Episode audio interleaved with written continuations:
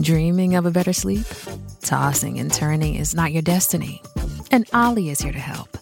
Ollie invites you to sink into sweet, sweet slumber to improve your mental and physical health and overall wellness.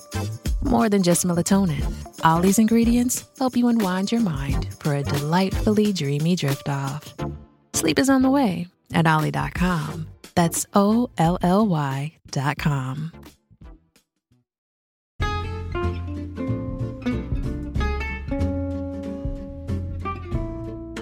Hello, and welcome to It's a Fandom Thing. I'm your host, Erin Marlowe, and each week I'm joined by a panel of guests to discuss all things fandom and pop culture, primarily from a female perspective. You'll find everything from fanfic to cosplay to Schitt's Creek to Supernatural and everything in between. So put on your favorite piece of fandom merch, set aside that fanfic that you're writing about your O T P, and sit back and enjoy this week's episode.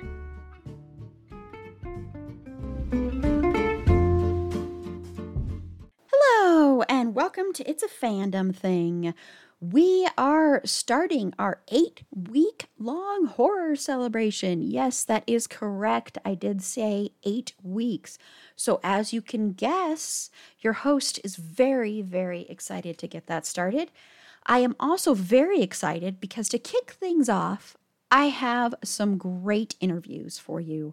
Uh, it's going to be presented in two parts. I recently went to the Colorado Festival of Horror, their first annual Colorado Festival of Horror here in Denver, Colorado, and I had so much fun. And I, just big shout out to them. The organizers were amazing, made us feel so welcome. Uh, it was run very smoothly, and, and I just, it, lots of great content, and I just can't wait to go back again next year. So shout out to them.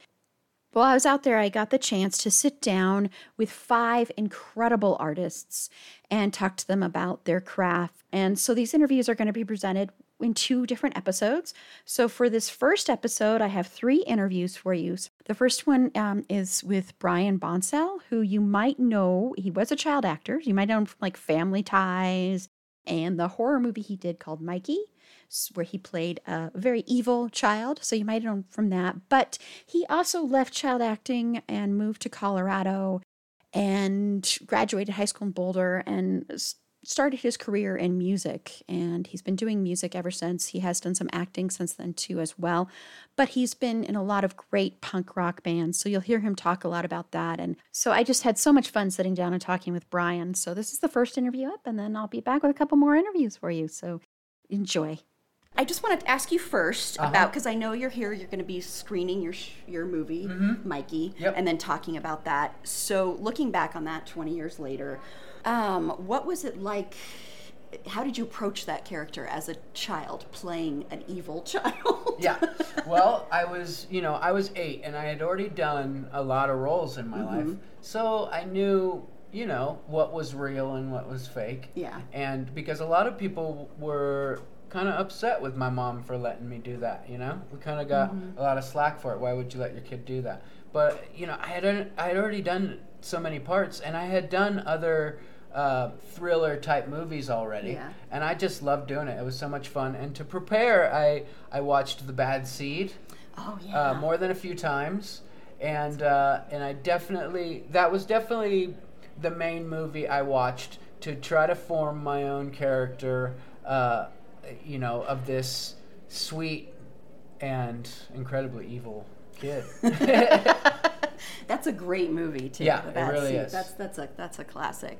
Yeah, and did it, did it ever bother you though? Was there ever a point where it was kind of like a little bit too much going into that, or was it just a lot of fun? It it was, to be honest, it was a lot of fun. I yeah. it, it always uh, I I I always felt comfortable on the set, and. Mm-hmm. Uh, Um, I, I had a lot of fun shooting it, being covered in, in fake blood, and and uh, it, it was a lot of fun. Yeah, yeah. Were, were you a fan of horror movies? I was. Yeah. I was. My sister is four years older, and we definitely uh, grew up watching uh, a lot of horror films and stuff. Mm-hmm. You know, I I I, uh, I always you know enjoyed it. Yeah.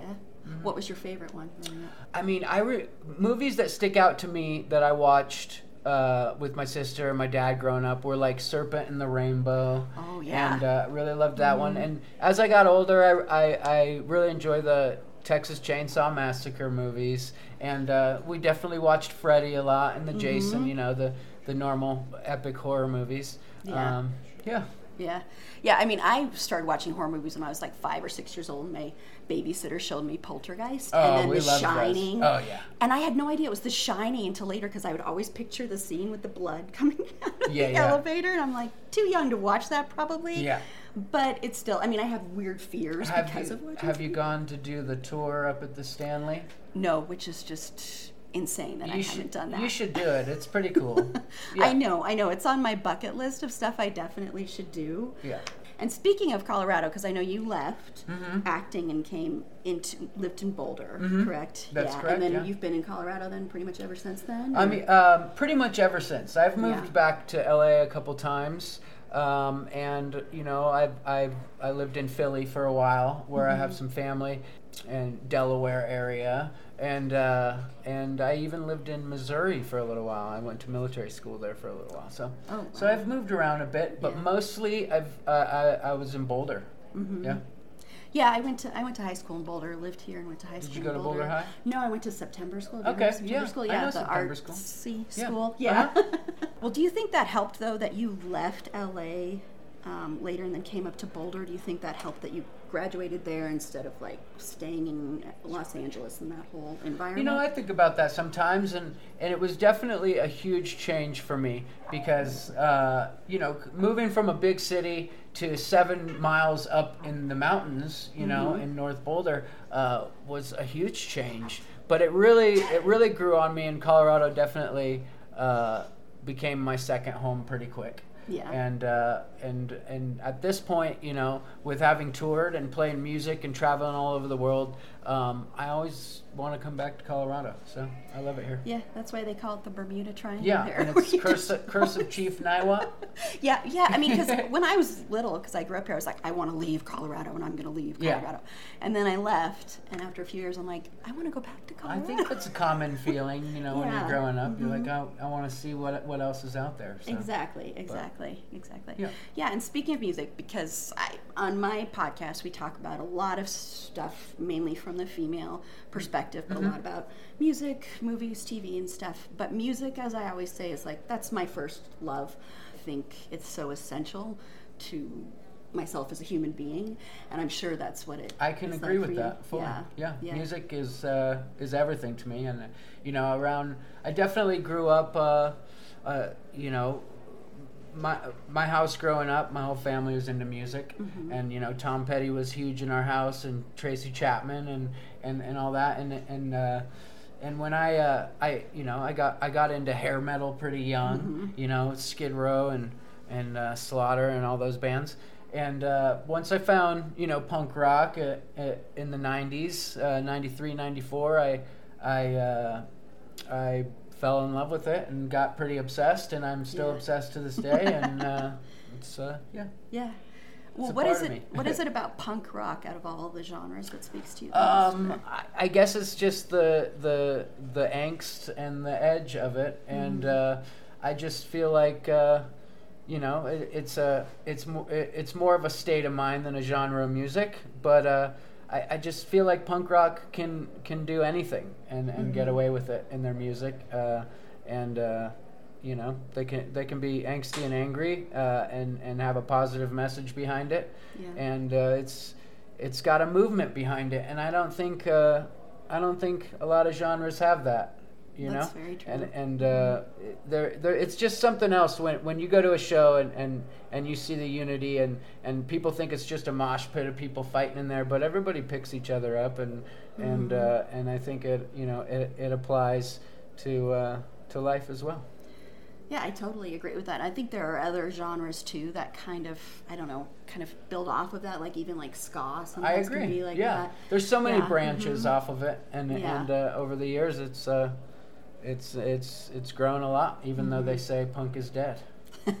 Yeah, I was going to ask you about that, actually. I was going to ask you, what do you think about punk today? Because I know some people think punk became a little bit too commercial, like even back in the day mm-hmm. of Green Day, that, that yeah. became too pop. Yeah. Do you agree with that, or do you think there's still a lot of people underground? Well, I think... I, like you. I, I, it's, it's, it's, it's hard because, you know, Green Day started in the Bay Area. They mm-hmm. played. They paid their dues. They played dive bars. They they worked their way up, and uh, I think they deserve everything they have. And and um, I think they deserve to make, you know, radio songs that that may, you know, make make, make their way into into the ears mm-hmm. of a more c- casual listener as well. And uh, I I don't know. I think Green Day's awesome. I've always been a huge fan. Um, and uh, I, I think someone who, who's going to spend their time thinking about how much Green Day is a sellout rather than just, you know, not listening at all if they don't like it and moving on to another band, um, I don't know. I think it's a waste of time. And probably jealousy, too, yeah, in some respects. Yeah, for sure. Yeah, and I think well, it's... Some people put so much energy into into that point that mm-hmm. they're, they're still giving their time and energy to that band, so... You know? That's true. There's That's still true. an obsession there of some sort if you hate them so much. Yeah, that you devote your energy to that. Yeah. Why devote your energy to something you hate instead yeah. of something you love or something that brings you joy? Exactly. Yeah, and I think part of it also is, with punk at least, is I think people are like, okay, if you're punk, then you can't have success. Yet if you are trying to be successful as a musician, wouldn't you want that success and want them to... So I don't know if that's, if you agree with that at all, but I think that might be where some of it well, comes I, from. Well, I, I think, you know... Bands like, you know, the Sex Pistols were, mm-hmm. you know, they they were pretty rough. Sid Vicious was pretty rough, you know. He'd, he'd be up there bleeding on stage and yep. punching himself in the face. And I think, you know, that kind of set a backbone for what people thought punk was. But at that same time, you had the Clash and mm-hmm. the Ramones, and they weren't, you know, the Ramones weren't doing that violent side. Yeah. So, and, and those are the first two punk bands, arguably. So it's... uh I think it showed two sides of, of where punk was headed. Mm-hmm. And, uh, you know, they intersected along the way, I guess, but, yeah. Yeah, yeah, and then The Clash always had something to say, too. So great, I yeah. mean, yeah. yeah. Joe Strummer they, they was brought like, the political side, mm-hmm. you know, to it a lot. Yeah, yeah, yeah, which was important, which I think sometimes gets lost. Like you said, with the fact that people think it's just mosh pits and just... people just being punks. Well, there's, there's symbolism to it. Yeah, exactly, yeah. exactly. Yeah, well, I want to know a little bit about your band that uh-huh. you're in right now, just sort of if you want to just talk about what, what well, you are doing. Well, I've, I've had a bunch of bands over the years. Right now I'm kind of just doing acoustic stuff. We, we've done a couple tours. Uh, Bootjack and Bonds is, is my, my acoustic music, and uh, and I'm a new dad, so uh-huh. that that is where my, you know, yeah. my focus is. Uh, and that's, you know, so I'm not really playing in, in full bands uh, mm-hmm. right now, but, you know, I, I still have all the, you know, all, all the bands I've had have always been good friends, so it's always there.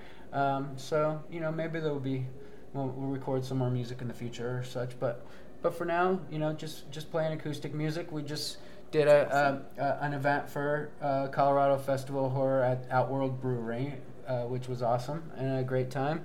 And uh, so we're just kind of doing doing stuff yeah. in that vein for yeah. the time being. And and my partner, who I uh, play music with, he's a new dad too, and with a six-month-old daughter. So so we're both in the same boat. And uh, when we practice, there's screaming babies in the same room. So we have to stop mid-song over and over. A different kind of interruption there, yeah. maybe. yeah. Well, congratulations. Well, thank you very much. Yeah. And did the pandemic at all... Because I know that's changed so much for so many people. So yeah. did that change how you approach music or how you approach life? I mean, I know now with you being a father, that probably changed it, of course. But did that kind of add on? Um, I mean, it, it was definitely a big change. Because recently I, I was, you know, a couple years ago I was touring with uh, the Ataris a lot um, and playing guitar for them. And that's a band I was listening to for twenty years already. Mm-hmm. So it was just a dream come true to... to tour all over and play with them. Um, but then, you know, really fast I got married and and had a had a son, and all that changed, and then the pandemic happened. Yeah. And so, you know, we've been kind of stuck inside for a while. I've been, mm-hmm. you know, trying to, to find fun things to do with my son. Um, and now things have kind of opened up, and then things closed. But, yeah. but uh, I, I, you know, uh, trying to keep life interesting, even through the pandemic, and And uh, definitely introducing him to to all the instruments right away, and, and trying to have fun with all that at home. That's awesome, and also introducing your son to music. Yeah. Because I think, yeah, yeah. He, he his favorite show right now is is What's New Scooby-Doo, and the new What's New Scooby-Doo show is all punk rock music. Oh, really? On the soundtrack. So it's all like pop punk, Less Than Jake, M X P X, mm-hmm. uh, and Simple Plan does the theme song. So it's uh, wow. and, and it's his favorite show right now. So he's he's he's oh, loving it. It's all he wants to watch. Awesome. That's awesome. when we when we turn on the T V, yeah. That's really cool, though. That must make you proud and happy that yeah, you get to awesome. share it's that with your son. Mm-hmm. Mm-hmm. Yeah. Well, are there any bands that you would recommend or that you uh, really love right now that maybe people haven't heard of as much? Or? Um, I I think uh, the new the new Face to Face album is amazing, and it just came out today. And uh, I've only gotten one playthrough and, and the songs they released. And they mean a lot to me because they were the first punk show I ever went to uh, when I was about fifteen years old. And it was at the Glenn Miller Ballroom in Boulder at C U campus. Mm. So, um, and then, you know, I went on to play a lot of shows there at uh, Club one fifty-six that used to be there. Uh, so through my high school years and after, just played with tons of my, you know, favorite bands and, and bands that I didn't even know were going to be my favorites later. So yeah. it's, it's it's pretty crazy, you know, Alkaline Trio and Bigwig and just a whole bunch of bands that um, I played with that I didn't realize, mm-hmm. you know, we're going to go on and play for many years and write great albums. So, uh, yeah, Face to Face, Banner Pilot is, is one of my favorite bands. Um, I think they're on, on kind of a hiatus because one of their members plays in Green Day sometimes. Oh, okay. So I, I, I think that's part of the reason that they've been on a hiatus, but I hear they're working on new music. Um, so yeah, there's a couple bands that, that I really love a lot, and there's so many more. I mean, I could just go on forever. Well, yeah, I'm sure. You're like, I've got this whole long, huge list that I yeah. could just recommend. Well, that's awesome, and and I know music is your, your focus now, but is there ever, is there a part of you that misses acting at all or ever thinks about? Yeah, I mean, I I definitely have good memories. I had a I had a really fun childhood. Uh, you hear some horror stories from yeah. other child actors, but I didn't I didn't have that drama. I had a lot of fun um, with the stuff I did. So so definitely there there is definitely some missing it there. Mm-hmm. You know, I've I've been lucky enough to do some uh, little short front, uh, short short films with with uh, friends and Groovy. Mm-hmm. Uh, we did uh, Slossages, which we watched yesterday here and talked about a bit, which was really cool to revisit that after some years and commemorate him. And and I I uh, done some other little cameos, yeah. so still you know kind of still there, still there, but but definitely uh, I, I I know that this next chapter of my life is is about my son and my mm-hmm. wife and.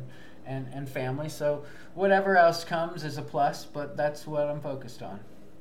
Well, that's that's awesome, really, to, to put that, because I know that that can't that's not always the case in any field. But yeah, yeah, and putting that and putting that into perspective, and yeah, yeah, yeah. And who knows? Maybe your son will follow in your footsteps. Maybe that that you know. And people have asked me that: is mm-hmm. he going to be an actor? And I said, well, if he wants to be, if he, you know, yeah, if he wants yeah. to go into the theater program at, at whatever school he's going mm-hmm. to, or if he shows interest, you know, he's allowed to do whatever he wants. Yeah.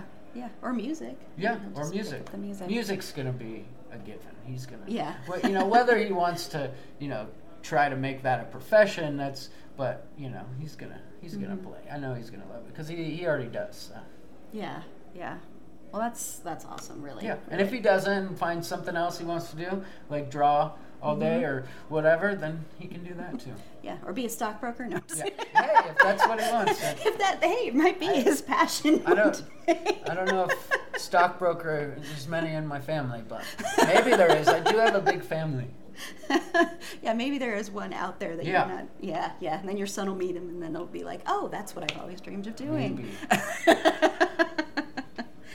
Well, great. Well, wonderful. Well, th- thank you so much. And I just think it's awesome to, I love talking to someone who's a musician because we haven't had very many on my podcast. So it's great because music is just like, oh, it's just well, mutual everything. Admiration then oh. because I'm the same. Yeah, yeah. It's just, oh, I get to go see Violent Femmes here. Awesome. Not to, they're coming back here in like in October and I'm just so With excited. With Flogging Molly yes. and Me First and the Gimme Gimmes. Oh, I didn't know there was going to... One of my best friends, Mike Woods, mm-hmm. he's the guitar tech on that tour right now. Oh, so really? He's been sending me pictures oh, awesome. Of the stage and cool stuff. So. Oh, awesome. Yeah, because I've seen them probably more than any other band. I've never seen Violent Femmes. They're fun. They're fun. They're a lot of fun in concert. Yeah. I've yeah. seen Me First and Flogging Molly, but I would I would like to see Violent Femmes. Yeah. Cool. Yes. I'm really really looking forward to that. Yep. Great. Well, just one last quick thing mm-hmm. um, is just I know you already talked about some of your favorite bands and some of your um, and some bands now too. Uh-huh. But what was probably what's probably your biggest influence? I don't know if there is one band that's your biggest influence or. Um, I mean, I, nineties nineties skate punk is is my biggest influence. Uh, punk rock from the nineties is my favorite music. Lagwagon, NoFX, Strung Out, No Use for a Name, mm-hmm. uh, a lot of bands on Fat Records. And uh, I, I, mostly any propaganda, mostly any band on there, uh, I've j- I just I fell in love with in, in eighth grade. Yeah. It changed my whole perception of music, and uh, and it, it made me realize uh, that I could do this too, and that I, I just I just felt like I related to it so much. It, mm-hmm. It's uh, it's strange, and, and and it's never died for me. It's only grown. So, I uh, yeah, it's definitely. I, uh, uh, a lifelong obsession yeah. at this point. Yeah. And and, and obviously the Ataris too, and and, and you know, and ending up getting to, to play guitar for them and and uh, tour around and play Russia and just crazy oh, places wow. was just a, you know, awesome dream come true. I hope I hope to get up get back out there with them um, sometime again. You know, maybe when my son's in school or when I feel comfortable leaving. It's just yeah. it's hard to you know to think about being gone nine months out of the year right now because he's two and I'm a stay-at-home dad with him and mm-hmm. and even coming here for the weekend, my wife's sending me videos. You know, Aww. Where's Dad? And then just Aww. Yeah, hard. I bet that's hard. it's, it, it's heartbreaking. It's hard. yeah. But then, but then, you know, she's like, well, do you want me to try to bring him? And I'll be like, he'll, he'll probably have a meltdown in the first half hour. First five minutes. Ter- terrible twos, yeah. they call it. Yeah, yeah, yeah, yes, they do. I like to just trade screaming fans for screaming kids. Yeah. I think that's just the hilarious part. Just a bunch of screaming kids. You could have that for your next show, just a bunch of kids just screaming. That's an album cover right there. That's it, the title. That is. The next album. You're right. That, that is. is. That is. That is. But you have to be careful because, you know, the Nirvana thing. With the oh, kid. yeah. Uh, yeah. I think this is all kiddies over. I saw one. Uh, well, some, I meant like a group. Somebody yeah. photoshopped it where they just took him out mm-hmm. and it's just the dollar bill. Yeah, it's I like they that. should just change him all to that if you want to pull some stuff like that. Because, you know. He, he he shared He's over the years. Mm-hmm. Over the years, he shared his own revisions. Well, of, like every yep. like ten years, he doesn't do. He does. Stuff. Yeah, yeah. He does. So he's just he's just trying to. He wants the money. He wants the payout. Yes, yeah, he does. yeah, and the money. He must need the money really badly, and someone just kind of whispered in his ear and went, "This is what you can do to get the money," or something. I don't know. Yeah. Yeah. No, you're totally right. That's how it happens. Hey, man, you should just sue him. Just sue them. They they showed you naked when you were a baby, and you're on a cover. Just sue them, man. They violated your your personal you could, space. You could make that decision. If you've been wronged, call one eight hundred. Yeah, no, there there you go. That's probably yeah, how it went down. It probably They're did. They're sitting in a car Seriously. filled with smoke, yeah. like mm-hmm. somewhere, you know. And then and he happened. was like, ding, light bulb yep. went off in his head, and he was like, I'm doing that. Well, thank you so much. It's thank been you, so Erin. great talking to yeah. you and meeting you. Thanks for and, having me. Yeah, yeah. And I look forward to just hearing more what you have to offer and give cool. and everything. So well, thank you so much. Well, anybody can put my name into Bandcamp, and uh, all you know, all the music I've made over the years. Well, most of it is mm-hmm. is all on there. Okay. Some of that, some of that stuff's on like all the major streaming services too. So, okay. okay. Yeah. Yeah. Awesome. And so, is that the best place for people to find yeah, your stuff? Yeah, Bandcamp. I I, okay. I love Bandcamp, and okay. I'm all about it. Okay, great, wonderful. Well, thank you so much. Thank you. Really, it was so nice to meet you, and I really appreciate you. You too. Thanks so much for having me. Thank you. Thank you so much again, Brian. It was so much fun to talk about music with you because, as everybody knows, music is my first love, and I loved being able to talk about that with, with um, a musician and also a fellow lover of music as well, so that was great. Next up, I was honored to sit down with Lorraine Landon, who is an actress, Um, she is also a gold medal lyricist, so we talk about that as well. She has been working in the industry for for a long time now. She's probably, you know, one of the things you probably best know her from is like Maniac Cop, the second Maniac Cop. But she's done a lot of other things as well. Um, and she goes over, you know, it's just a very entertaining interview. Uh, we kind of talked about a lot of things, went on some tangents, um, but she's she's an entertaining person to talk to, to speak with. So I think you'll enjoy this interview a lot. And I also loved the fact that she uh, loves pit bulls. And as everybody knows, that's a big thing for mine. So I'm going to throw in an N B S L in here as well. So thank you again, Lorraine. Are you having a fun weekend so far? Absolutely having a terrible time. No, it's wonderful. I'm meeting so many incredible people. And I'm just, uh, I'm just in awe of how many fans there are of the films I've been in. Mm-hmm. They they quote. They come up to the table and they quote, and I don't even rem- remember what movie they're uh, quoting from, right?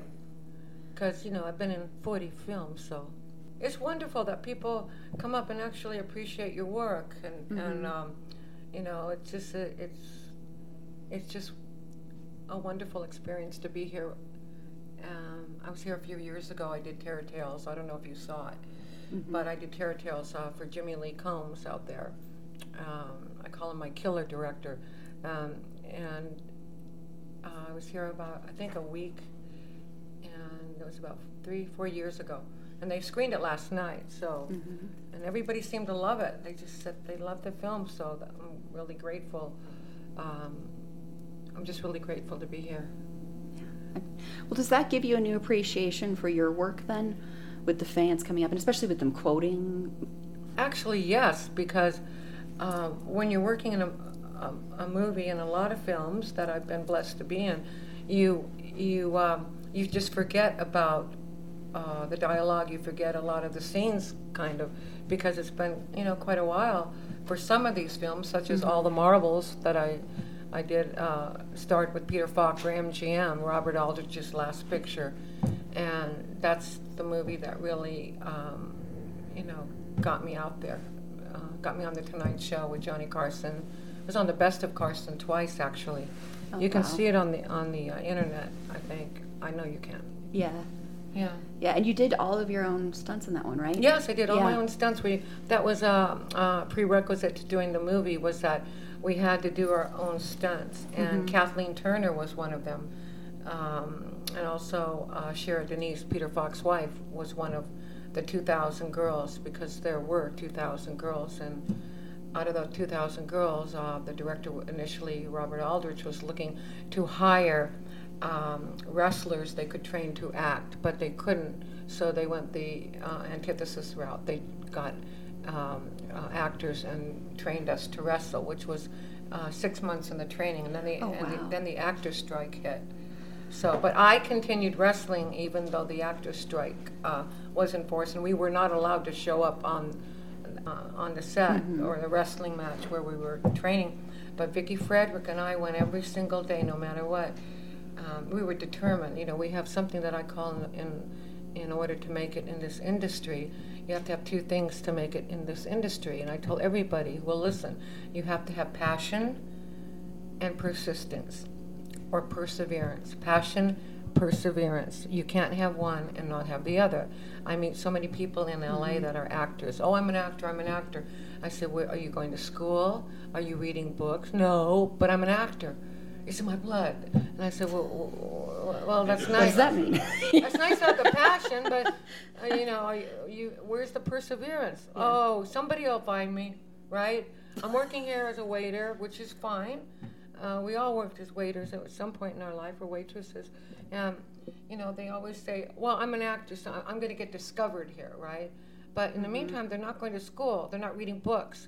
Um, they're not watching films, especially the old movies with James Cagney, Marlon Brando, uh, Rita Hayworth. Um, to me, those are the truly great movies of all. Um, not the C G I movies today, because I, I do not like C G I at all. And I'm very uh, upfront about that. I love old movies um, or movies that have a story, yeah. and especially independent films, because in independent films, the uh, directors um, always give you the license to create, you know, to add, to mm-hmm. improvise. Uh, when I say improvise, I don't mean bring make up my own more dialogue. I mean bring something to the table, because in real life, you know, um, we're always doing something in, uh, while we're talking. You know, we're not just like yeah. what you're doing now. You're scratching your neck, right? I'm holding my coffee, picking up my coffee. There's nothing more boring to me than watching uh, people on camera and all their they're just talking heads, right? Yeah. So, what's that old show? Don't tell kind of thing, where you you're showing it, not just telling the right, audience exactly. what they want yes, to hear. Yes. Mm-hmm. Yeah. Yeah. So the audience. Also, I think it's part of that is also treating your audience like they're smart, and you're not like kind of you know you're like oh, yeah you can pick up some of this stuff. Yeah. yeah, yeah you yeah. can telegraph what's going on. Like I always say, the best performances are the ones where you look in the eyes and you can see the character there, so you can see their emotions, what they're going through, without a word of dialogue. That's what Marlon Brando used to always tell me. Uh, look in the eyes, watch the eyes of people. Yeah. Great actors, they all have the eyes of a madman. Marlon Brando, who was like my father, because I, wow. I lived with his son Christian Brando for many, many years. And Marlon would always say, um, when it came to acting, he hated acting, first of all, mm-hmm. hated it, and couldn't stand the industry and the people in it. He just, he just didn't like it. Um, I have some great stories about Marlon Brando, but I'm not going to go in, into the, into it because it's about me, not him. You're like, let's not give the spotlight to him. It's about me. Yeah, who is he anyway? Most people haven't even heard from him. Heard of him? I can't believe how many people. Really? On an island? Well, what is it like as as a woman in the industry, especially if you work in like horror or anything like that? Has it been uh, more difficult, or to be taken seriously, or do you find you get pigeonholed at all? Not at all. No, I've done comedies, drama. Mm-hmm. Did All the Marbles yeah. was a comedy. Uh, I the Jury was a drama. Uh, Airplane Two was a comedy. Uh, Sky, which is on Netflix right now, I got a fabulous review. Uh, thank God, from the Hollywood Reporter, and that's a comedy, uh, comedy drama. Mm-hmm. Um, so I've done the full spe- spectrum. I, I think I've only done four horror movies in my life, actually. Yeah. But it's fun doing horror. You know, it's like a roller coaster ride, and um, you know, it depends on the director as well, and who, who are generally the writers as well. But I always sit down with the directors always, and and tell them what I feel uh, I could bring to the table. Because I don't just show up on the set and, and say, here I am, here you are, here we are. Let's just... Ro- yeah, yeah, you take it seriously because it's your craft. Absolutely, yeah, yes. Yeah. You have to. But you also have to have fun when you're doing it mm-hmm. as well.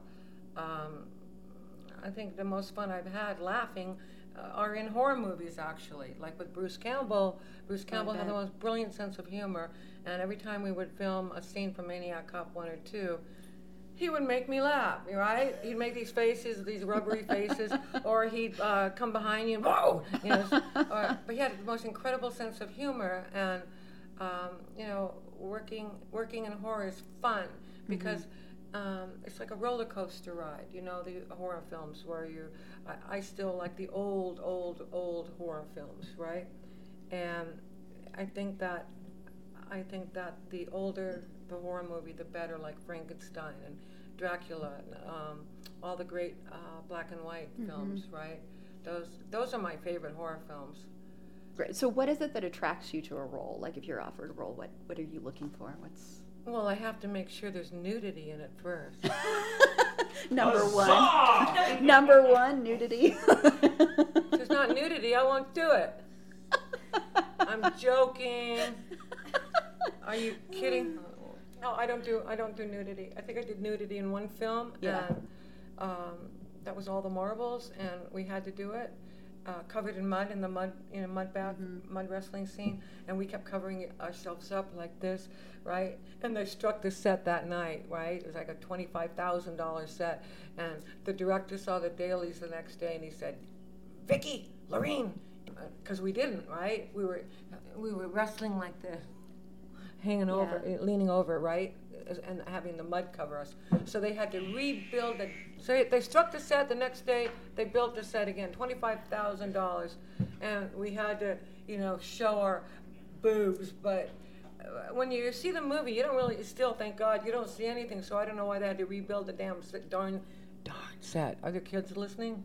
Well, you were also are a lyricist, right? Yes, you, I am. You're like an, a gold medal lyricist? I won seventeen trophies. Yeah. Uh, oh, that's from the, so uh, amazing. Uh, Telly Awards, Davy Awards, um, um, yeah, for World Gold Medal.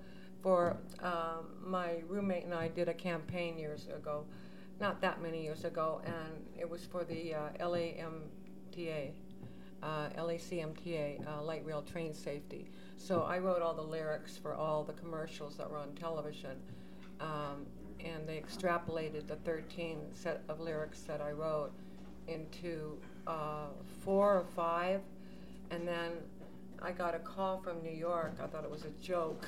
They said that you won the World Gold Medal. Wow! I couldn't believe it. And then, I, then the Davy Awards start coming in, the Tully Awards, and um, I just couldn't believe it. Um, and it was all about light, light rail train safety. Like, uh, for instance, one of them, we were in a tunnel, and at the time, kids were playing in the tunnels, and yeah. doing graffiti all over the walls and in the tunnels, and getting killed. So one of the lyrics that I wrote was. Um, Into the tunnel with our spray paint cans. Add a little more graffiti. Yeah, we know it's banned. Looks like Tahiti. Lost my train of thought. Two trains are coming. Nah, we won't get caught. Um, anyway, it goes on and on and on. But uh, won the won the World Gold Medal for that and uh, all the other lyrics.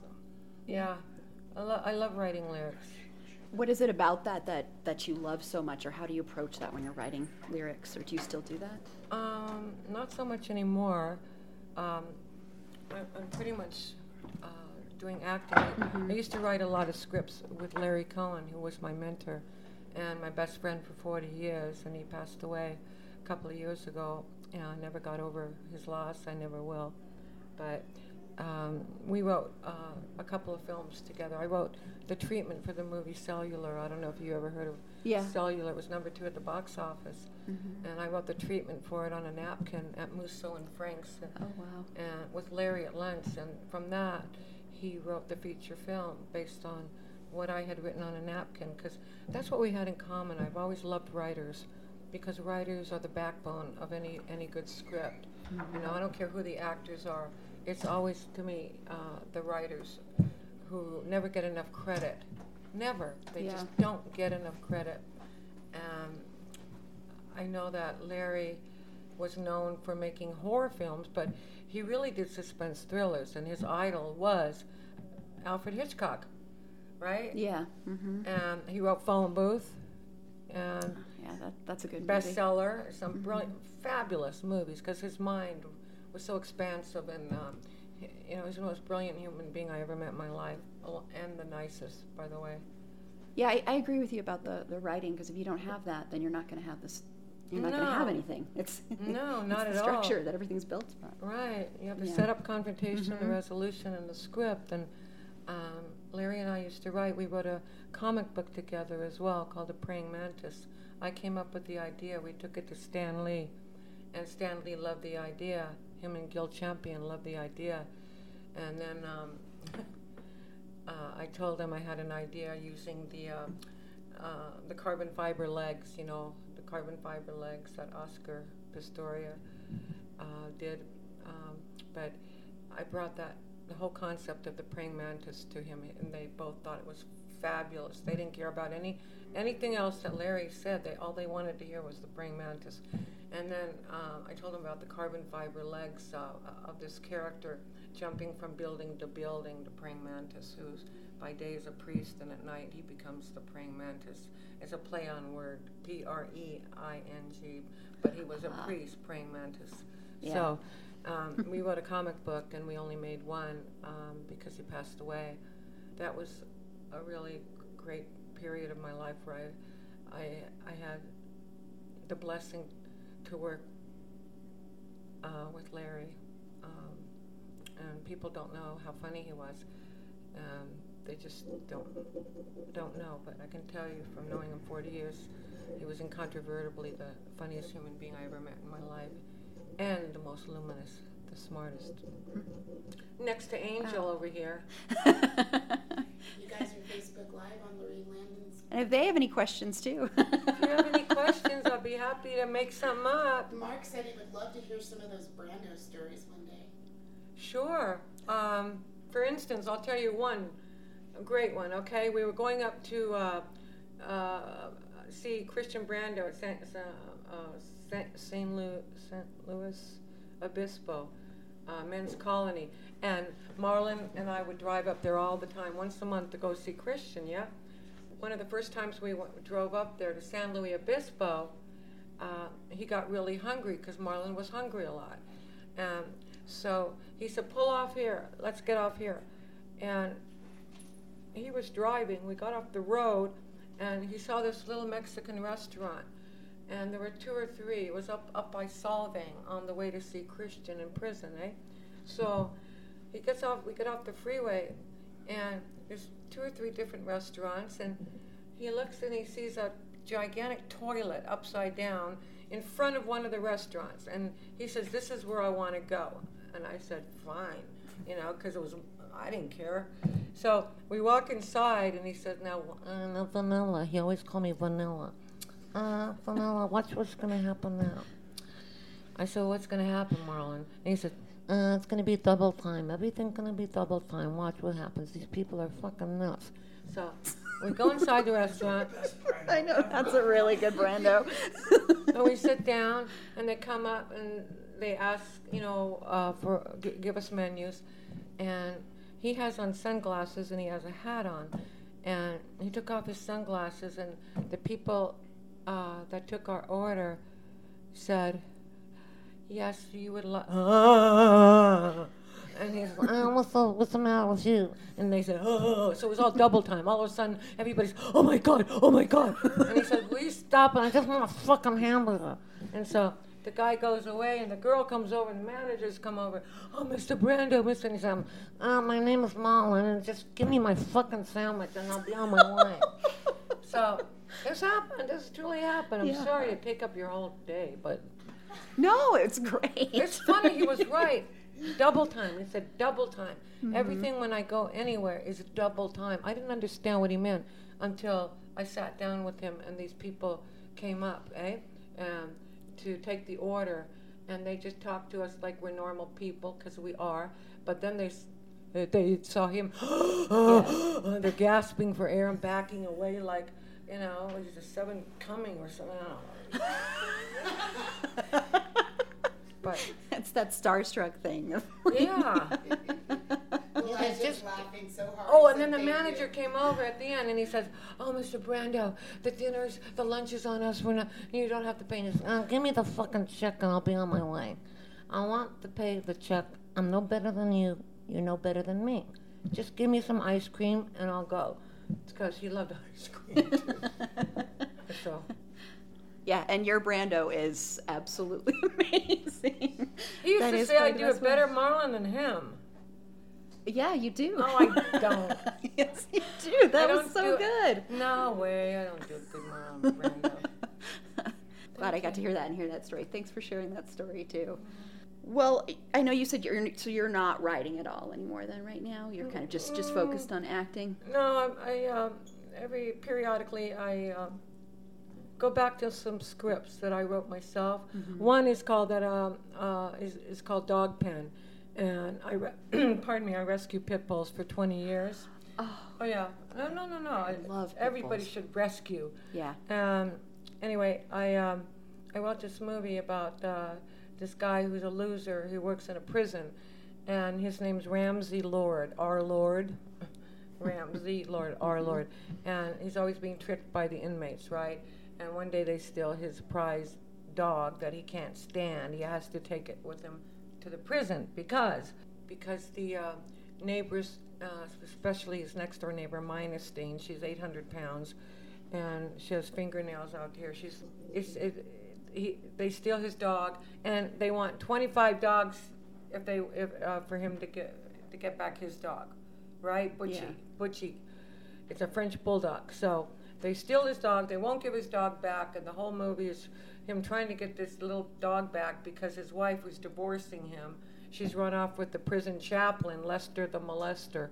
So, yeah, so um, it, it, it, the uh, thematic es- uh, rescue uh, theme, thematic theme is uh, echo, is rescue, don't breed for greed. Mm-hmm. Um, I'm a huge proponent of rescuing uh, dogs and cats. Yeah. And I always have been and always will be. Yeah, yeah, and pit bulls are so, so misunderstood still to this day. They're terribly misunderstood. Thank you. It's a breed that is very loyal mm-hmm. to the owner. And that's what people don't understand about pit bulls, is that they are the most loyal of all yes. breeds, right? Most protective. And when they go to the door and they want, try to tear down the front door or the screen when the mailman comes every day, here's the thing about dogs that people don't understand. When somebody comes to your door, dogs do not know that there's a lock on the door. Mm-hmm. They just think somebody's at the door, going to come in and kill their master. Does that make sense? Yes. They don't They don't know there's a, a, a lock on the front mm-hmm. door. So my, my pit bulls go insane, right? Um, and it's because they don't know there's a lock. You know, uh, open the door, close the door, right? But animals don't know. Even though I think animals are a lot smarter than humans. I agree. Except for Angel. No, I agree. I think I think we could learn a lot from dogs. If we were more like dogs, I think this world would be a better place, for sure. Do you have a Definitely. dog? Definitely. Well, my dog, he was an American um, bulldog pit bull oh, wow. mix, oh, wow. and he unfortunately passed away a oh, year I'm so ago. Sorry. Oh, thank I'm you. So sorry. Yeah, and he had because he had her- terrible skin issues that he had had that weren't treated before I adopted him. And then kept trying to treat him, and then he just was getting worse. But he was like the, by far the sweetest dog I've ever known. Mm-hmm. I could take him anywhere, and he would be fine. Were and people he, afraid of him when they saw him? Some were. I did have some people that would like cross the street if we were walking. Yeah, yeah, yeah. And I had, you know, I had one person. Her dog wanted to meet my dog Schroeder, wanted to meet him re- really badly, and then the woman like pulled her dog away and said, "That's not our kind of dog." I'm like, well, you're missing out. Oh, wow. Yeah, yeah. So, I mean, people were mostly mm-hmm. okay, but, you know, there were some people that would cross the street. But he's was the sweetest, sweetest dog I've ever, ever known. Well, wonderful. Well, I just want to know really quickly, because I know you mentioned that the script is so important and you really think writers uh-huh. deserve more credit. Uh-huh. What is it in a script that you look for beyond just the character, like with the story? What really would resonate with you or attract you? I look to see if there's a, a if if the character has three dimensions to it, you know. Mm-hmm. If it if it's just a talking head, like I said earlier, I'm not I'm not interested. I get scripts sent to me all the time, but you know, and I, it's hard to tell a writer this is awful, you know, when they're being they're kind enough to offer you a role, but you know, it's just. Um, It's got to have some meat to it. Uh, it's got to have a, be a full-bodied, three-dimensional character, or something that I can, I feel, I feel, I hope that I can, I can work with, mm-hmm. and um, bring really bring it to life. So, um, yeah, it's got to be a good script. I mean, I don't care what actors are in the movie ever. I don't care. I've worked with some really big actors, and like Michael Moriarty and Robert Davi and Peter Falk and. Just uh, you know, Armand DeSante, and um, it's the script. It really is the script. Because if you don't have that, then you're not going to have anything. If you don't have a good no, script. No, not at all. No, and it probably is not as fun to do anyway. No. No matter what, no matter who you're working with, if you don't have that to really dive into. That's true. Yeah. Well, wonderful. Or is there anything you want to talk about that's upcoming that you or that you can talk about? Oh yeah, about yeah, yeah. I've got uh, a couple of films coming out. Uh, well, one is a documentary. Uh, that's called uh, Mas- um, uh, not Masters of the Grind. Yeah, Masters of the Grind, and there's one hundred eighty characters in it. It's coming out, uh, I think, in October. It's uh, going to the uh, film Cannes Film Festival, and awesome. I got to be in that. There's one hundred eighty directors, writers, producers, in that, and an Amityville Cop, which is a spoof on Maniac Cop, and I. It's so f- funny because I play in the film. In Maniac Cop, you know, I play a, a, a cop, um, but in in um, in in this movie, Amityville Cop, directed by Gregory Hatnaka, um, who's a, a wonderful director, I play um, um, a, a, a I don't know how you call it, um, a cursed, um, like a cursed character or someone that has a curse on them, or yeah, yeah. more. Um, She's just evil, the personification of ah, evil. Okay. Uh, she's a cult leader. Like a religious very zealot, man- maybe? Yes, a religious yeah. zealot, thank you. Very, very manipulative. And, and I got to have a lot of fun with the role. I just wasn't evil. You know, I teased and taunted uh, my victim, which was uh, the maniac cop character. So I did that. I have uh, Staycation coming out that Angela here, Angel, has produced. um, and uh, what else? Uh, Clown Motel. Well, I won't go into that. Um, it's a crime against cinema, but you can say that. Oh, oh I'm doing a, oh, I'm doing a film when I go back home called uh, Sorrow's Waste, coming out the end of this year. I did that in uh, Missouri just before COVID hit, mm-hmm. or a year and a half ago. Yeah. Um, but I have a film coming out uh, that I'm shooting when I get back. I'm really excited about it, called A Woman in the Room, and it's by David Maccabee, who directed me in Night Terrors.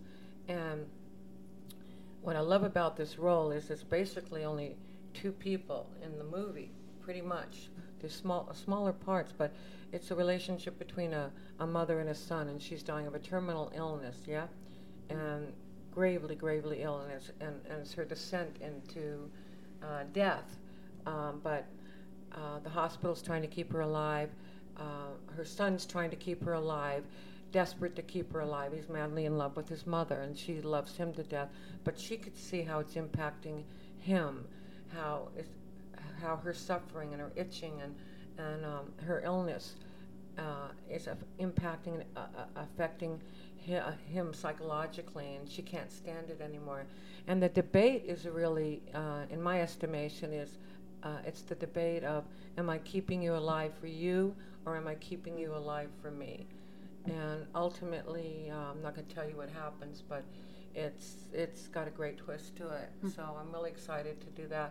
But I'll spend I'll be spending most of my time in bed. But you know, there's going to be all kinds of different l- layers and levels yeah. uh, to play, because she, at first she's kind of okay, she's feeling okay, but then it it, it gets worse and worse and worse, and you know, it, it's to the point where. Um, She wants to die. She has to die, and, and then um, he doesn't want her to die, and he's losing his mind. And he he's an alcoholic. He's a drug addict, and it's all because of her condition um, that has affected him so much. So, and uh, I think a lot of people can relate, mm-hmm. uh, taking care of their parents or taking care of loved ones, and um, it's just the debate about. Watching someone that you love with your heart and soul suffering, and so am I keeping you alive for you, or am I keeping you alive for me? And I just love that uh, thematic echo about the script. That's what drew me to it, because um, uh, it's just it's just a fabulous role. I'm really excited to play it. But that one sounds amazing. Well, thank you so much for talking with me. Seriously, that was, that was a great conversation. You're so entertaining. Thank you for watching or listening, whoever's out there, anybody. Yeah, thank you. Thank you. Really, I appreciate that. Thank you so much.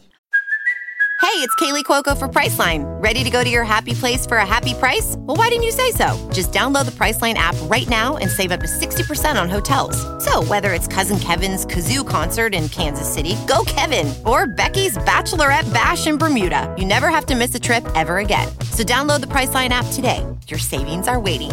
Go to your happy place for a happy price. Go to your happy price, Priceline.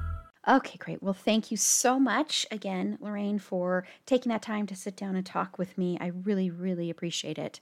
And for our final interview for this episode, for this first part, I love this guy. I sat down with Jimmy Lee Combs, who is a director, producer, writer. He's also done some acting. He's done pretty much everything you can think of. Um, and he actually directed Lorraine Landon in um, Terror Tales recently. So it was, but it was, we sat down, we talked about horror and the writing process and what inspires you, and um, independent film versus big budget. We talked a little bit about that. And he's just, he's just a really, really awesome guy. So I think you'll really enjoy this interview. Thank you. What drew you to the horror genre in general? What was oh, yeah, that? Absolutely. Um, definitely just, just going back, like so many of us, growing up, mm-hmm. um, watching so many of, of these films that define the horror genre. You know, your, your classics like um, Nightmare on Elm Street, Friday the thirteenth, um, to the more you know, especially B and B movie types, like with Sleepaway Camp. Um, and, you know, those those always left an impression on me. Films like The, the Exorcist, yeah. um, shows like Tales from the Crypt, you know, on H- HBO. There was also the Hammer horror films, Tales from the Crypt, that I was also a big fan of. That, you know, that was before Tales from the Crypt, the T V show. There's no relation. But but anyways, and it, and it was interesting at, at a young age, like second, third grade, um, you know, learning to write and, and, and, and things like that, and being able to kind of incorporate my love for horror, even at that young age, into my stories and things like that, you know, in, in school. And, um, and so as I got older, I, of course, got really fascinated with, you know, how our film's made, and, you know, it starts with the, the script writing process. So I learned, I started learning that process, and um, would buy, I bought a, a D V D workshop by Sid Field, who's like a renowned sc- screenwriting teacher, and, you know, learned that craft. And, you know, I also started getting fascinated with acting, so I was taking acting classes, and, um, you know, little did I know at that time, I would really want to start going into making my own films, because I originally wanted to like do acting and, and writing, and then it, it didn't take long before I really just started falling in love with the behind the scenes stuff and how a film gets made. And so, yeah, you know, I do student projects um, and, and work on those, and then I got to a point where I'm like, all right, you know, I got a story. I want to start my own like production company, Heart and Fire Productions. This was about two thousand six, two thousand seven, and you know, make make stories that are that are personal to, to me. And so it, what's what's funny funny is it really started off making like kind of dramatic type of short films and things like that that were were also great venting outlets for me, um, and things I was going through at, at the time, and, and putting that into the film. into the film world and having people watch them and, and relating to them was, was, was, was really cool to see, like what I've been through, other people have been through. But then as time went on, you know, I'm like, I really want to get back into my horror roots.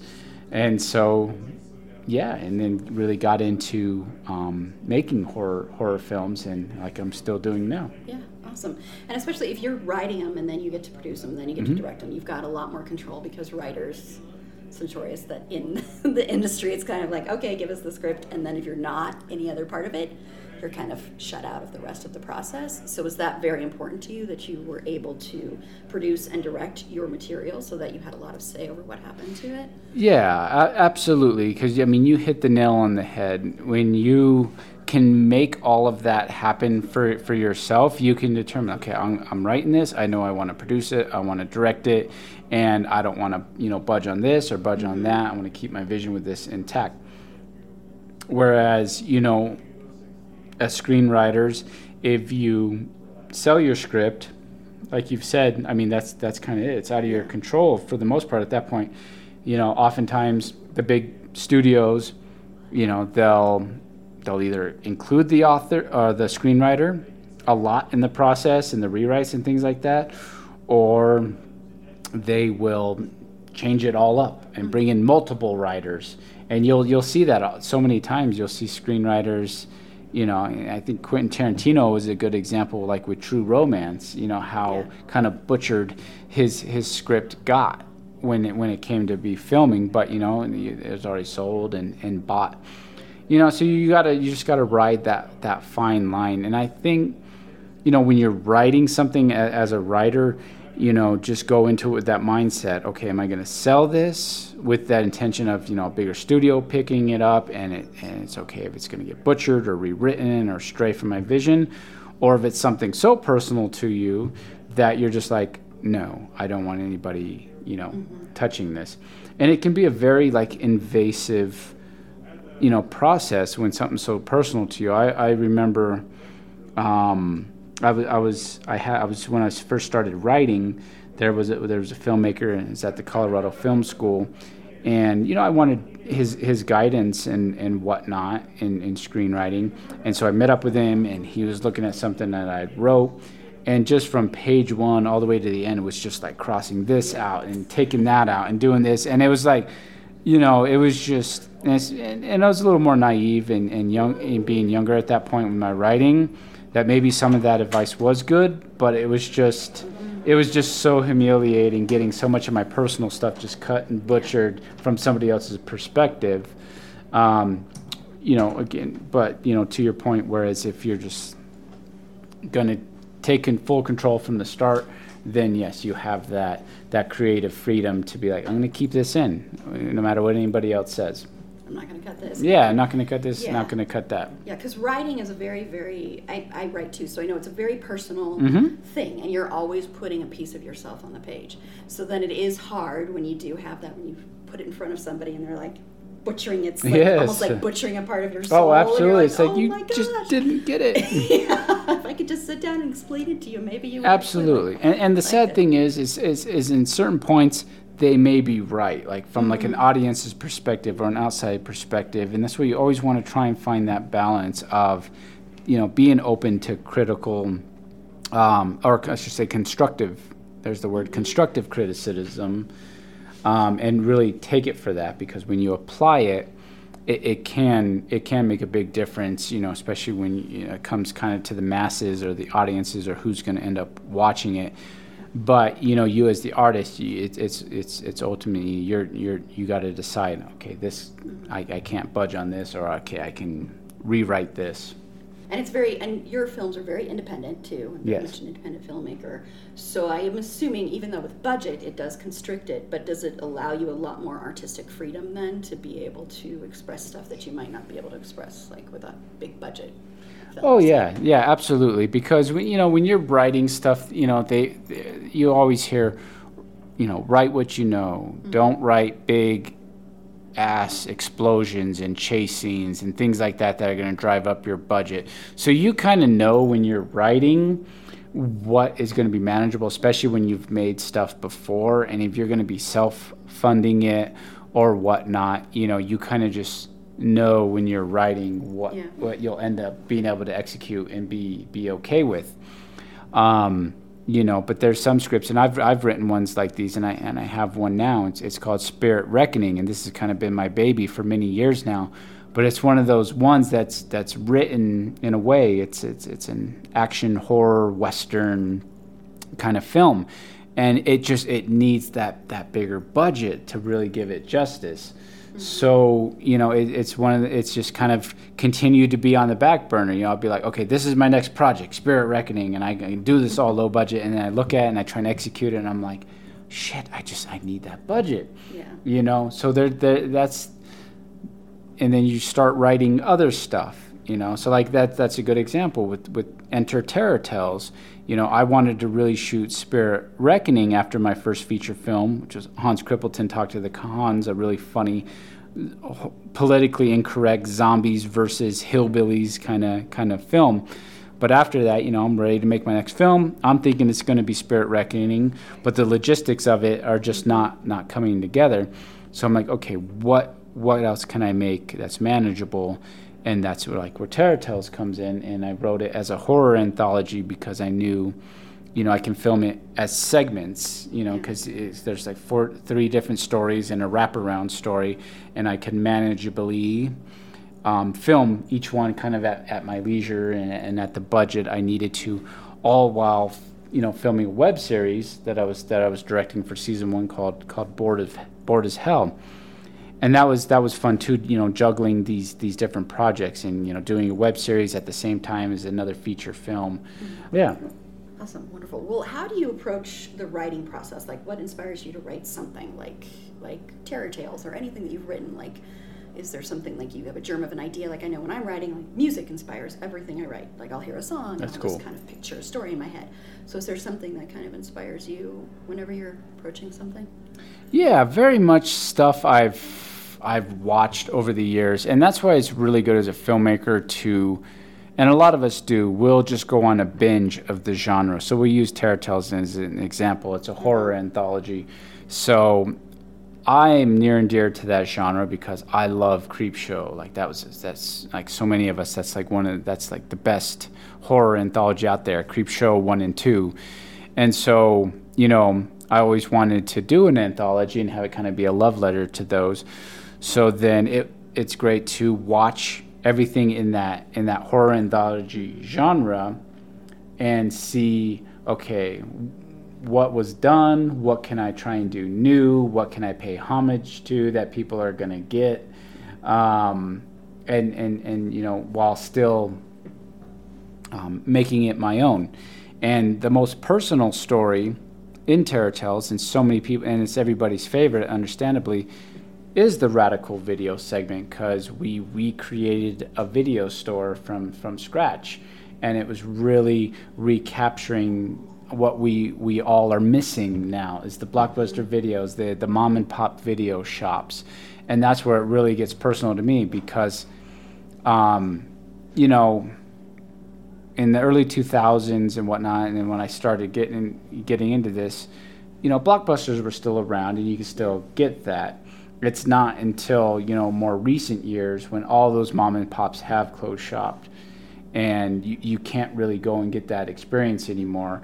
And that's when it really started resonating and hitting home for me, and inspiration for me. It's like, I, I need to, you know, express this and get this on on camera some way. So I'm like, let's let's let's do this for a Terror Tales segment, and, and recreate the eighties and the video stores and that. Um, you know, everything we remember from yeah. that. So it's, it's, so a lot of that in me is like taking personal experiences, um, and other things too, just what you're inspired from in, in the moment, you know, for, for the wraparound story for Terror Tales. Um, I remember I was, I was on vacation with my ex-wife. We were in Minnesota, and we were in line at a, at a Culver's drive-through, and in front of us is this truck, and it has a trailer attached, a trailer, a trailer attached to the back of it, you know, for storage and whatnot. And I'm just like looking at it, and I'm like, what if that dude has his family locked up in the back of there? You know, I'm like getting all twisted, getting all twisted and shit. And to my ex-wife's defense, she kind of humored me with it. And she's like, "Whoa, yeah." And then so like that kind of always that that like stuck with me. Yeah. So you know, for the for the wraparound story of Terror Tales, that was kind of the inspiration for it. You know, there's this um, this crazy guy who's escaped from a mental institution, and he preys on families that are traveling, and um, you know, he abducts them. And so in, in the wraparound story, um, the driver abducts a family, and so it, it, he, he has the husband riding shotgun with him while his wife and daughter are in the cargo trailer, um, stashed away, and he has it rigged up to where he, at any moment with a switch in the front of the car, he can gas this husband's family if he doesn't do what he tells him to do. And it's just this whole amusing thing to him. So... Um, yeah, so it was cool. It, it's it, it's cool how things like that. Yeah, yeah, it, well, it's cool how thi- how things like that. And then it just ties into, you know, my writing style of like enjoying writing more of the psychological horrors, you know, mm-hmm. things that people can relate to, like, oh shit, what if that was really my family? You know, like the things that could happen. Yeah. Like real life horrors are really scary. They are. They really. Yeah. And I think that's. That's the thing about horror that I think some people miss that aren't fans of the genre, is that it actually has a lot to say about life and humanity, I think even more so than most other genres. And you can put in a lot of stuff. Like I've also called it like the punk rock genre, just because yeah. it is kind of like that outside of it, but it also just, you know, pushes the buttons, but also has a lot to say. And that's why when people say, oh, horror's not political, I'm like, no, it really is. It says like some stuff that other filmmakers are afraid to say, I think. Oh, absolutely. So you could totally make a statement. And and mm-hmm. George Romero is, is a prime example oh, yeah. of that kind of filmmaker, and making those social commentaries mm-hmm. in your film that other people are too afraid to, and that you can get away with because it is in a horror medium. And, you know, it's it's a little more exaggerated, whereas if you put that same piece into, like, a drama, mm-hmm. you know, you may be... ridiculed more for it. So it, it is really cool how you can how you can do that with the horror genre. I agree. Yeah, yeah, that's very, very true. Um, and I'm wondering, since we're a podcast that's focused on female, the female perspective. Yeah, absolutely. And when you're a woman and you're a fan of horror, it's still you still run into that thing of people are like, oh, that's not a genre for women. Women don't like horror, even though you'll see, like, statistically that more women do. And, I mean, I remember just being out at the Atlanta Women in Horror Film Festival mm-hmm. a couple of years ago, and it was kind of that same kind of feeling, because with all these female filmmakers and people were talking like it wasn't going to be as um, intense or as horrific, I guess. So I don't know, how do you approach like having women in your film, or how you represent women in film, and especially in a medium that sometimes gets criticized for the way that females are presented? Absolutely. You know, what's what's cool with this is women have have carved out a huge part in horror cinema. And what I mean of that is, is simply the scream queens mm-hmm. and the final girls. Horror has made women to be out to be badasses, which which which is a good thing. They are surviving these um, men killers and um, and outsmarting them and things like that. And I think it has been a really an empowering platform um, for women. And that's one thing that's really cool with, with Terror Tales. I know I keep mentioning it, but we have so many iconic actresses of horror. Lorraine Landon from Maniac Cop, Felissa Rose from Sleepaway Camp. You know, these are these are women. Uh, Helen Udy from My Bloody Valentine, the old school one. Uh, Lynn Lowry, David Cronenberg, Shivers. You know, these are all women who have who have made their their impact on on horror cinema, and if and have shown, you know, it's not just a, a man's, you know, yeah. forum or, or things like that, um, and that's and and that's really cool. Yeah, yeah. I mean, it, I, that's the thing is, I think there are a lot of very empowering roles for women. I but if for some reason it's it's more in the people that are fans of the genre, not so much people that make the movies. I think it's people that are kind of watching it. They sometimes still look at women who are fans of it, like, I don't know, like, you're, you're, you watch that? Really? You're going to watch that? I'm like, I've been watching horror since I was, like, six years old when my babysitter showed me, you know, Poltergeist, right. Shining and stuff, which I probably shouldn't have been watching, but it was, you know, it immediately drew me in and was something that, um, you know, it was nice to be able to see when you would watch, especially the Nightmare on Elm Street series, I think, more than anything, but when you would watch those women defeating evil and being smart and yeah. being the last to survive, it's empowering for for women, for sure. But depending, I mean, there have been ones that aren't, but but no, it it, it is, you know, and it's it's one of those things too. And you gotta, you know, decipher things as as a moviegoer. And we'll use the the Ghostbusters remake as an example because it was all female cast. And you get a lot of people who are huffy that it's mm-hmm. that it's all women this time around. And it's like, okay, are you pissed because it's women and not men in these roles? Um, and it's actually a, a funny film, and, and it's a good, and it's a great film, or you know, or on the other side of the coin, it, it is, and maybe it is a legit crappy film, whether it was men or, or women in the role. But it's like there's there's always going to be those ones that are, um, you know, judging something.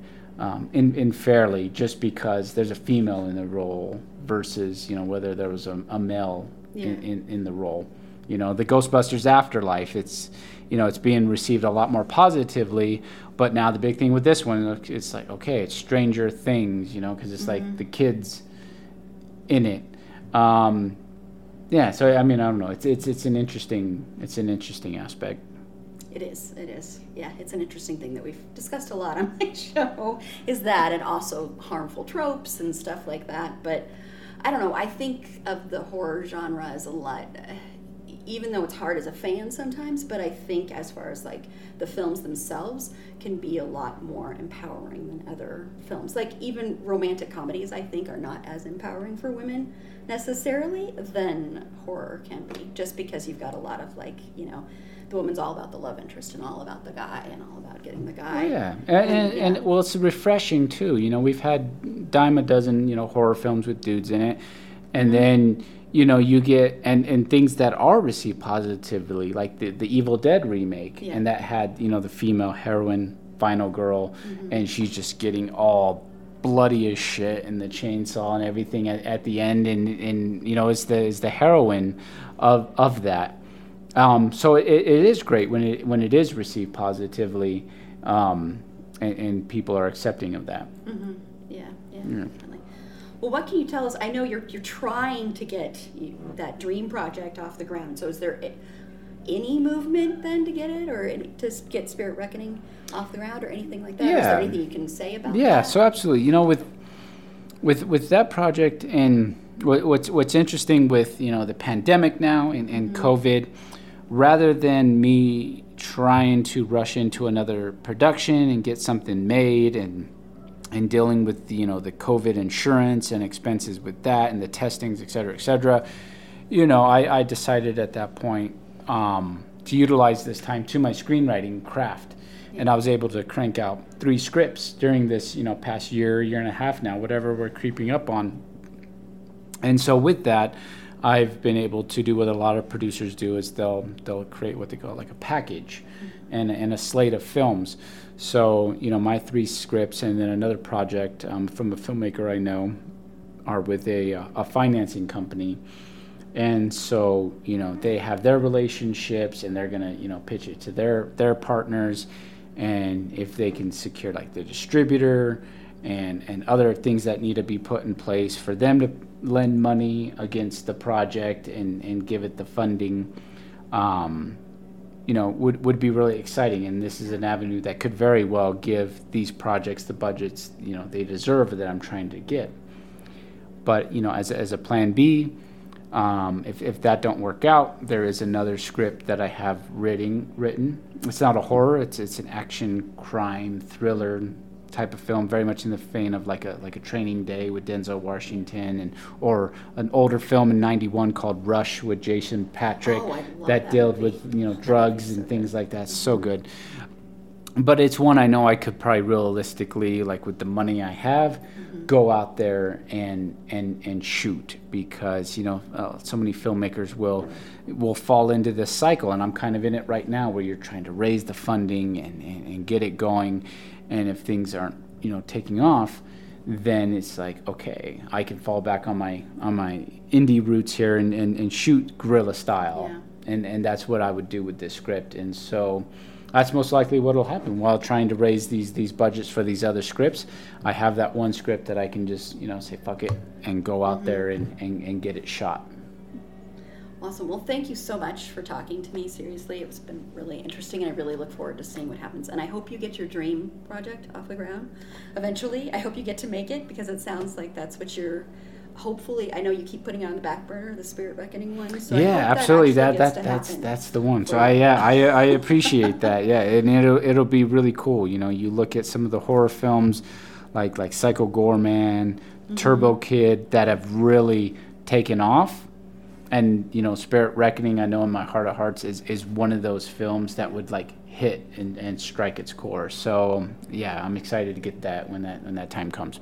Well, fingers crossed for you. Yes. Seriously. Well, thank you. I appreciate your time. Thank you so much. Thanks for talking with me. Thank you. I really appreciate it. Thank you. Thank you. Mm-hmm. Okay. Thank you so much, Jimmy, for sitting down and talking with me. It was such a pleasure. I just loved sitting down with each and every one of them. So I really hope everyone enjoyed those interviews. So thank you again to Brian, Lorraine, and Jimmy uh, for taking the time to talk with us and for coming out to the first annual Colorado Festival of Horror. It was great meeting you, and it was such a great experience. And on our next episode, we're going to continue our interviews with two other amazing, amazing artists, amazing creative people. Uh, first up, we'll have Brink Stevens, who is a scream queen, who is known for Slumber Party Massacre, Personal Demons, um, Slave Girls from Beyond Infinity, and so much more. And she also, you know, used to be studying to be a marine biologist, and she's incredibly smart and so sweet and so generous and kind. And I just I just loved sitting down with her and talking with her. I could have talked with her for hours and hours and hours. So I think everybody will really, really enjoy that conversation. And I say it on there, but I'm going to say it again. If you ever get a chance to see Brink in any convention, I mean, any of these people, I do want to say that, but if you ever get the chance to see Brink at a convention, I highly recommend going, because you will definitely learn something.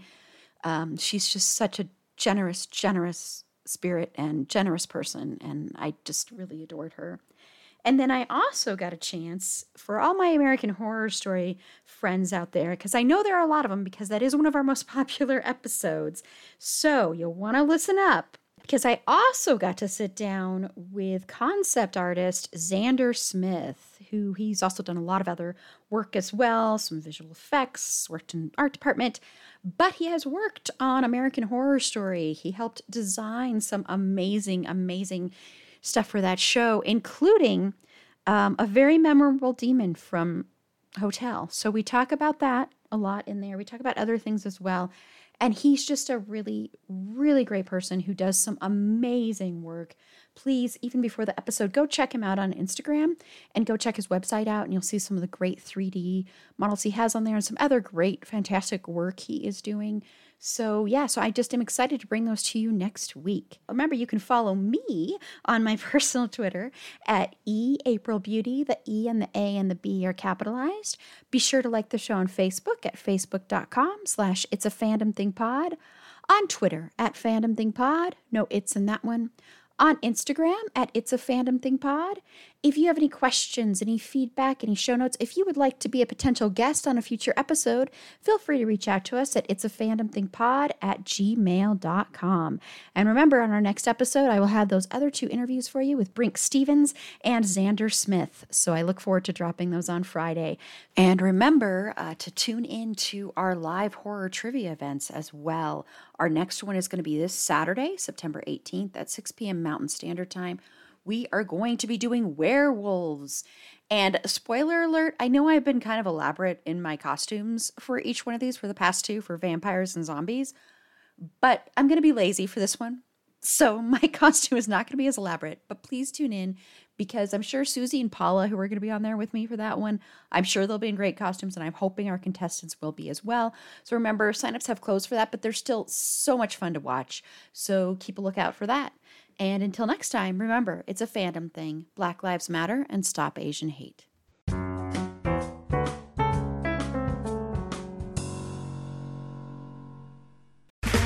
Okay, round two. Name something that's not boring. A laundry? Ooh, a book club. Computer solitaire, huh? Ah, oh, sorry, we were looking for Chumba Casino. That's right. Chumba Casino dot com has over one hundred casino-style games. Join today and play for free for your chance to redeem some serious prizes. Chumba Casino dot com. No purchase necessary. Void where prohibited by law. eighteen plus. Terms and conditions apply. See website for details.